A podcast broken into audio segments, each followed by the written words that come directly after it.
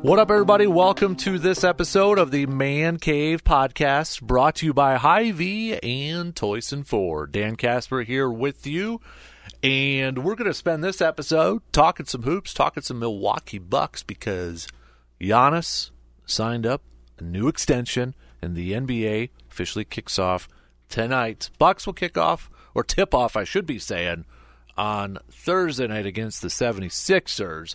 But in honor of Giannis signing that extension, we, we got to talk some hoops here. So let's uh, let's just jump right in to this episode of the Man Cave podcast. The NBA uh, season officially tips off tonight with a couple games. You got uh, the Lakers and the Nuggets trying to make that into a little rivalry with all the talking through the media for the last, you know, even going back to, to last season. So, um, or the NBA opening up with that game, no big surprise. And then you've got Golden State and Phoenix again, no big surprise. Those are your two games to open up uh, the the regular season.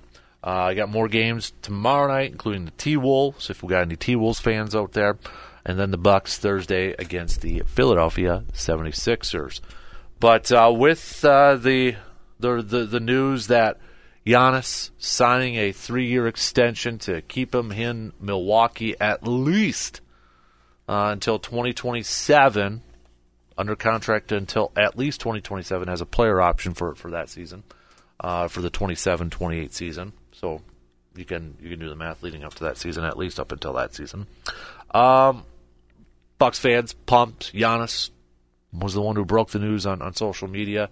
He's pumped. I'm sure a guy like Damian Lillard's pumped because with that extension, it matches Dame's time currently uh, in Milwaukee. If we kind of base it just off the uh, off the contract and such, was uh, reading a little bit here from uh, the mothership, Adrian Wojnarowski, senior NBA insider from from ESPN. a little bit more details here. It is a three-year, $186 million contract extension Giannis's agent told ESPN the deal includes that player option for the 27 to 28 season. It commits Giannis to the franchise through the duration of Damian Lillard's contract and ends the possibility of him entering free agency in 2025. According to this, general manager Jon Horst traveled to Chicago on Sunday to meet with Giannis's agent to work through the details of the extension because Giannis had a 11:59 p.m. Eastern deadline on Monday to sign the extension. And because we know when it comes to NBA contracts and money and Larry Bird rights and all this stuff, veterans minimum, you know, there's it, NBA contracts are more. I, I think of the big three: NBA, Major League Baseball, NFL, even throw in NHL for, for the Big Four. I think NBA contracts and understanding understanding the salary caps and, and the luxury tax is the most complicating thing. I could do NFL salary caps. Baseball's pretty generic because they don't have a salary cap and their contracts are pretty cut and dry at that. I can understand NFL salary caps because I've sat there and I really wanted to know about it and learn about it. So I've got a good understanding of how that works. NBA, no thank you. That thing is so confusing. Whoever has to be in charge of salary caps or NBA contracts for, for these NBA teams, you guys are math wizards or get guys or gals, you are math wizards. I couldn't do it. Math teachers, if you're listening, teach your kids how to do NBA contracts or salary caps because if you can figure that thing out, more power to you. However, just reading a little bit here, because of the according to Adrian Wojnarowski, because of the over 38 rule in the collective bargaining agreement, uh, Giannis can sign a short-term deal again with the Bucks in 2026 and another four-year extension in 2028. So he can still do that. Could still do that. A little flexibility there, if you will. So again, that's according to NBA insider Adrian Wojnarowski. But you got to be pumped, right? Bucks fans got to be pumped. I know there's still going to be naysayers from uh, from the national side of things, right? Heard a little bit. Maggie and Perloff this morning. Perloff, former DP Danette uh, over there was downplaying it. Oh well, you know they're old and it's not going to work out in a couple years, and he can force his way out via the trade and that. I mean, he's technically not wrong, but I mean we're not even 24 hours after this, and I already got first national peeps talking about, hey, still Giannis could still get out of here and go to a bigger market. But are you like? I feel like the Bucks are doing because we know they're they're they're trying to capitalize on having Giannis on their team, having Giannis in his prime. Is Giannis kind of been forcing the hand of the Bucks the last few years? Yeah, absolutely.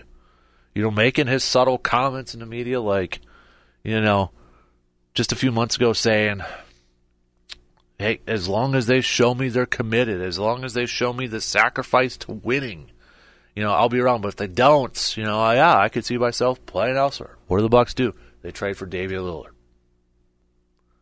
And and even in that same breath, he's like, yeah, it just doesn't make sense for me to sign a contract extension right now financially. It doesn't make sense to me. They trade for Damian Lillard. He signs a contract extension. Did the same thing a few years ago when they acquired Jrue Holiday. So yeah, he's kind of doing it, but I feel like the Bucks are doing exactly what fans of the Packers, fans of the Brewers have wanted their teams to do for so many years. Packers, you had Aaron Rodgers. How many of you, how many Packers fans out there wanted the Packers to maybe be a little bit more aggressive in free agency, bringing in a wide receiver or two and and uh, you know just surrounding Rodgers' talent to try to just get one more Super Bowl, at least one more Super Bowl. A lot of you. A lot of you. Same with the Brewers. We talked about at the beginning of this year, before the season started. You got Corbin Burnes, you got Brandon Woodruff uh, on cheap deals. You signed Freddie Peralta to a long term cheap deal. You know you're not going to be able to afford before you know flashbacking before the season. Yeah, we're not going to be able to afford Corbin and Woody, so let's you know let's put our chips on the table and let's spend a little bit more to get some bats and get some offense. You wanted the Brewers to do that. A lot of you did. Bucks are doing exactly what Brewers and Packers fans have wanted their teams to do. They have a superstar player in house on their team in his prime. What are they doing? They're spending money, they're in the luxury tax, and pushing their chips in to win now. Is their future screwed in a few years? Probably but they're betting right now. They're taking advantage of the players they have on their roster, taking advantage of having perhaps the best player in the league, at least a top two, top three player in the league, surrounding him with help to try to maximize what they have with him and trying to win multiple championships. The Bucks are doing what a lot of pack or what a lot of Wisconsin fans would have loved to have seen from a couple of their other teams. Now, does it help that one, the NBA has kind of a soft salary cap? Yes. Two, does it help that the Bucks ownership group has a lot of a lot more dough probably than Mark Attanasio? Absolutely. 100%. It helps. But they're not resting on like saying, "Hey, you know, we had Giannis. We tried to have him carry us. It wasn't working, and you know we're we're going to trade him and just you know blah blah blah blah. That never happened. They're pushing their chips in. They got a championship, and let's we're we're assuming more is coming down the line. We're expecting more championships. It's coming down the line right now. Why wouldn't you be excited if you are a Bucks fan or Wisconsin sports fan right now? Why wouldn't you be? You're gonna have Gian. We don't. We're gonna have Giannis for the next few seasons here. The Giannis and Dame pairing is the future going to, you know, ten years, seven years, whatever that, whenever that day comes, is it going to be a little rough in a rebuild? Probably. But I think right now we're so focused on the present and taking advantage of what we got and, and, and trying to take advantage of a primed up Giannis, Greek freak, in this team. We'll get to that day when that day comes. We want some multiple championships. And right now, that should be the expectation for for this Bucks team. For the for this season, for the next few seasons, it should be about winning another championship, probably a couple championships. And why wouldn't it be? You look at this team. I have said it a few times. I like the depth. I like their, let's call it the next five. You got Cameron Payne as your backup point. You got Jae Crowder, Portis coming off the bench, Pat, throw in Robin and Thanasis, AJ Green, MarJon Beauchamp, second year kid who's shown some good flashes. Jackson the rookie. But but their next five, along with their starting five, I like this group. I I, I think Jon Horst, Bucks general manager, has done a really good job of building this team. It helps when you have a centerpiece like Giannis. Let's not kid ourselves. It helps. But to surround him and to get some depth on there, I think he has done a really good job. On paper, I think he has done a really good job. So I like it. I like the makeup of this team. If I had one question heading into this season, one question mark surrounding this Bucks team, it, it would be the coaching just because it is a first year head coach. And, you know, you lose your top assistant, Terry Stotts, a week before tip off, who's going to be, who was, you know, your offensive minded coach, implementing your offensive scheme. You lose him, that's a hit. You look at the staff. Joe Prunty is, you know, probably their new main assistant coach. He's gotten experience. In fact, you remember Joe was the the interim head coach for the Bucks after Jason Kidd got fired. So he's a veteran assistant coach. He moves up. But it takes a hit to not have Terry Stotts on there. And you got an unknown with a first year head coach. That's not to say first year NBA coaches can't go on and, and win titles in their first year. We've seen that happen. But right now, at before tip off, it's a question mark. And especially maybe more so in the first couple weeks of the season. You get to these regular season games, you get to a close, tight game, you kind of look at, okay, first year head coach, how does he handle challenges, timeout situations, you know, adversity, certain situations that pop up in the games, rotations, you know, all that sort of stuff. Kind of an unknown. Yeah, we got some preseason games in there, but getting to the regular season, it's a little bit different until he kind of gets into that flow himself. And that's all based off experience. And when he's out on the sidelines and doing that, it's a little bit unknown. So to me, that that's probably the, the, the question. If I threw another question on there, Khris Middleton. How's that knee going to hold up this year? We finally, finally seen him get some action in the final preseason game last Friday. How, what's, you know, what's his status going to be like throughout the entire season? Is this going to be a guy, which makes that Dame trade even more important because we don't have to count on Middleton to be that second option on the offensive side. But what's the status going to be like for, for Middleton? Is this going to be something like, to use a comparison, if you will, like a David Bakhtiari situation where you kind of have to load management him throughout the the entire season? Like what what how much are we going to be able to get for, from Middleton this year? Is it strictly? Is it going to be where you know what? We might only get 20 minutes a game from him. Can he get up to 30 minutes a game? What what should we expect from Middleton this year? It helps that we don't have to rely on him being that second offensive option. I think that benefits him. That benefits this team in a big way too. But that would probably be another question I have out there is what the what to expect from, from Middleton in terms of an availability standpoint. Can he stay healthy? Can he be available? I mean, yeah, you could probably come up with a bunch of other small questions, nitpicks, some other other questions and such. Are they going to get better perimeter defense? Are they going to, you know, how's their? And I kind of relate this to maybe the offensive, uh, or you know, the the when we talked about the, the head coaching, but how is the offense going to look without Terry Stotts on there? You can come up with a bunch of different different ones out there too. But if I had to put my top two out there, it'd probably be like the unknown just right now initially with with the coaching because we don't have anything history wise to, to gauge off of it and and Middleton's health.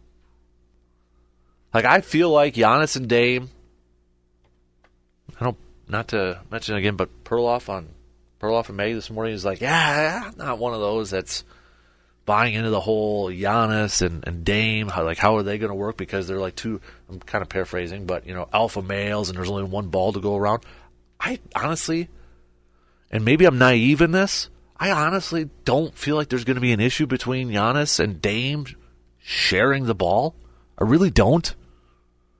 I feel like those two understand. Hey, we need each other to win this thing. Dame has yet to look for and, and to win his first championship. He's hungry for it. Giannis is all about winning. He wants to win. He wants to win multiple championships. I don't have a concern about Giannis and Dame on the court at the same time and worried about are they going to get their own. I, I don't get that vibe from those two. Now I'm just a dude in Eau Claire on the outside and that, but I just I don't get that. I don't think that's going to be an issue this year between those two. They understand the ultimate goal. They have the same goals: is to win a championship. Giannis has a couple MVPs. Will he want to? Will, will he be?